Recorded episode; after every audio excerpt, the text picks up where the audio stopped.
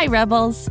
This financial literacy month, Rebel Girls teamed up with Greenlight, the debit card and money app for families, to bring you everything you need to be smart with your money and to build healthy habits that last a lifetime.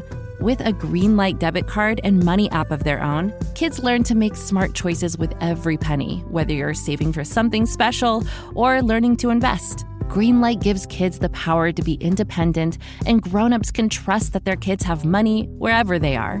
Sign up at greenlight.com slash rebelgirls to get your first month at no cost and start building money confidence for life. This is Goodnight Stories for Rebel Girls.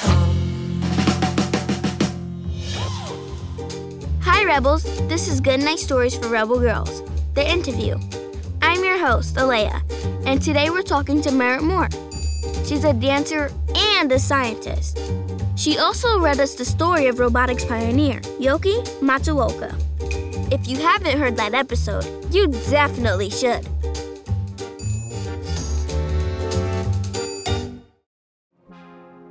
Okay, Merritt, can you introduce yourself to our listeners? My name is Dr. Merritt Moore, and I am a quantum physicist and a professional ballet dancer. I pursued physics and ballet for a long time separately, but now I love merging the two fields. So I now dance with robots. Wow, what a cool combination! So, how did you get into both dancing and science? So, as a kid, I always loved puzzles and math. Like, I just love solving puzzles and building these 3D puzzles in particular. I actually didn't fall into dance until I was 13. And that was late in the dance world. When I started, I was told that I would never make it as a professional ballet dancer, but I loved it so much. I think I gravitated towards it because it was also a nonverbal activity. I gravitated toward things that were nonverbal. So gravitated towards dance, gravitated towards math, and then found physics a bit later when I was around 17 and was like, wow, there are so many mysteries in this universe, and I want to discover all of them, or I want to be part of the teams that are like trying to explore these mysteries in the universe. That makes it sound super exciting. But do you ever find it difficult to balance your art side and your science side? Yes, a lot. And a lot of people will tell you to choose just one or the other. And so that was always a struggle because there were a lot of doubts while I was pursuing both, being like, am I going to make it in just dance? Am I going to make it in physics? And is by pursuing two things decreasing my chances of making it in either? So that was extremely difficult. It took a lot of hours, a lot of dedicated work years of hard work, not knowing if it was going to work out. And so I'd have to find out ways in my head. I was like, look, even if I don't make it, how am I going to find value in each hour and find happiness in each hour that I'm doing? And so at the end, even if it doesn't work out, I know I've lived an incredibly happy life and had a blast along the way. And it helped me keep on going because there are many times if it was just for the outcome, I would have quit early. That sounds sort of like the story of Yoky Matsuoka, who you narrated. She also led a sort of double life. Reading her story like resonated so much with me.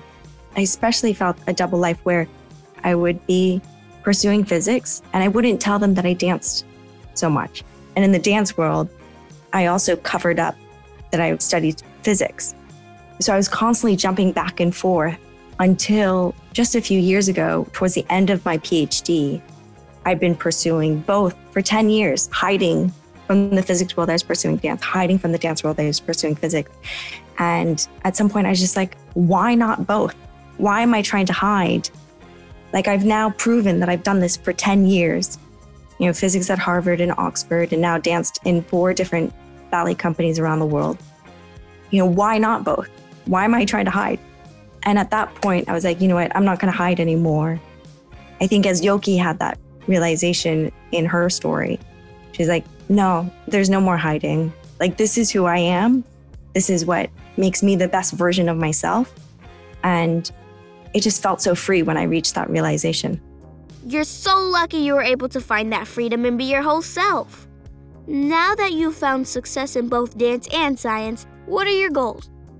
I really want to advance the arts. I think technology can really enhance human creativity and also to enhance the research and science and engineering. I think the arts has a huge role in inspiring creative new solutions and breakthroughs in science.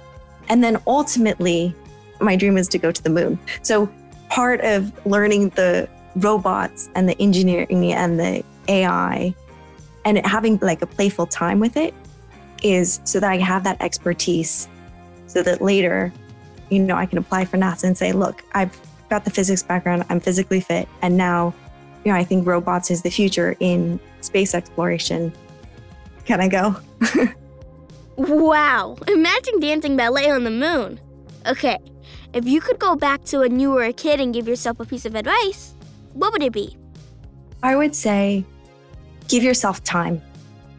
Like there is so much pressure and it looks like people get things immediately.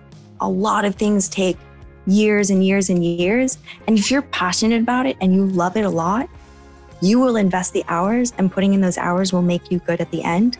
If I'd never given myself that time, those hours, those years of patience and persistence and resilience, like I never would have gotten to this level. And, I, and so I think there's so much pressure these days to be immediately good and to have instant results. And that's so not true. So take your time, learn it your own way, and, you know, find your own path. That is some really great advice for all of us. Finally, what makes you a rebel girl? I think it's that stubbornness. Because I think also what I'd like to emphasize to the kids is like to be a rebel girl doesn't mean you have to like fight every day, right?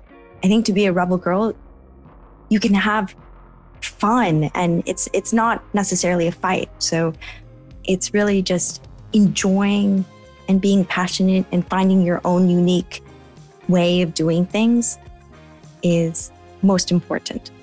Well, it's been a lot of fun talking to you. Thank you, Merritt. And thank you for listening. If you like the show, leave a review on Apple Podcasts or wherever you listen and share with all of your friends. Catch you next time. Stay rebel.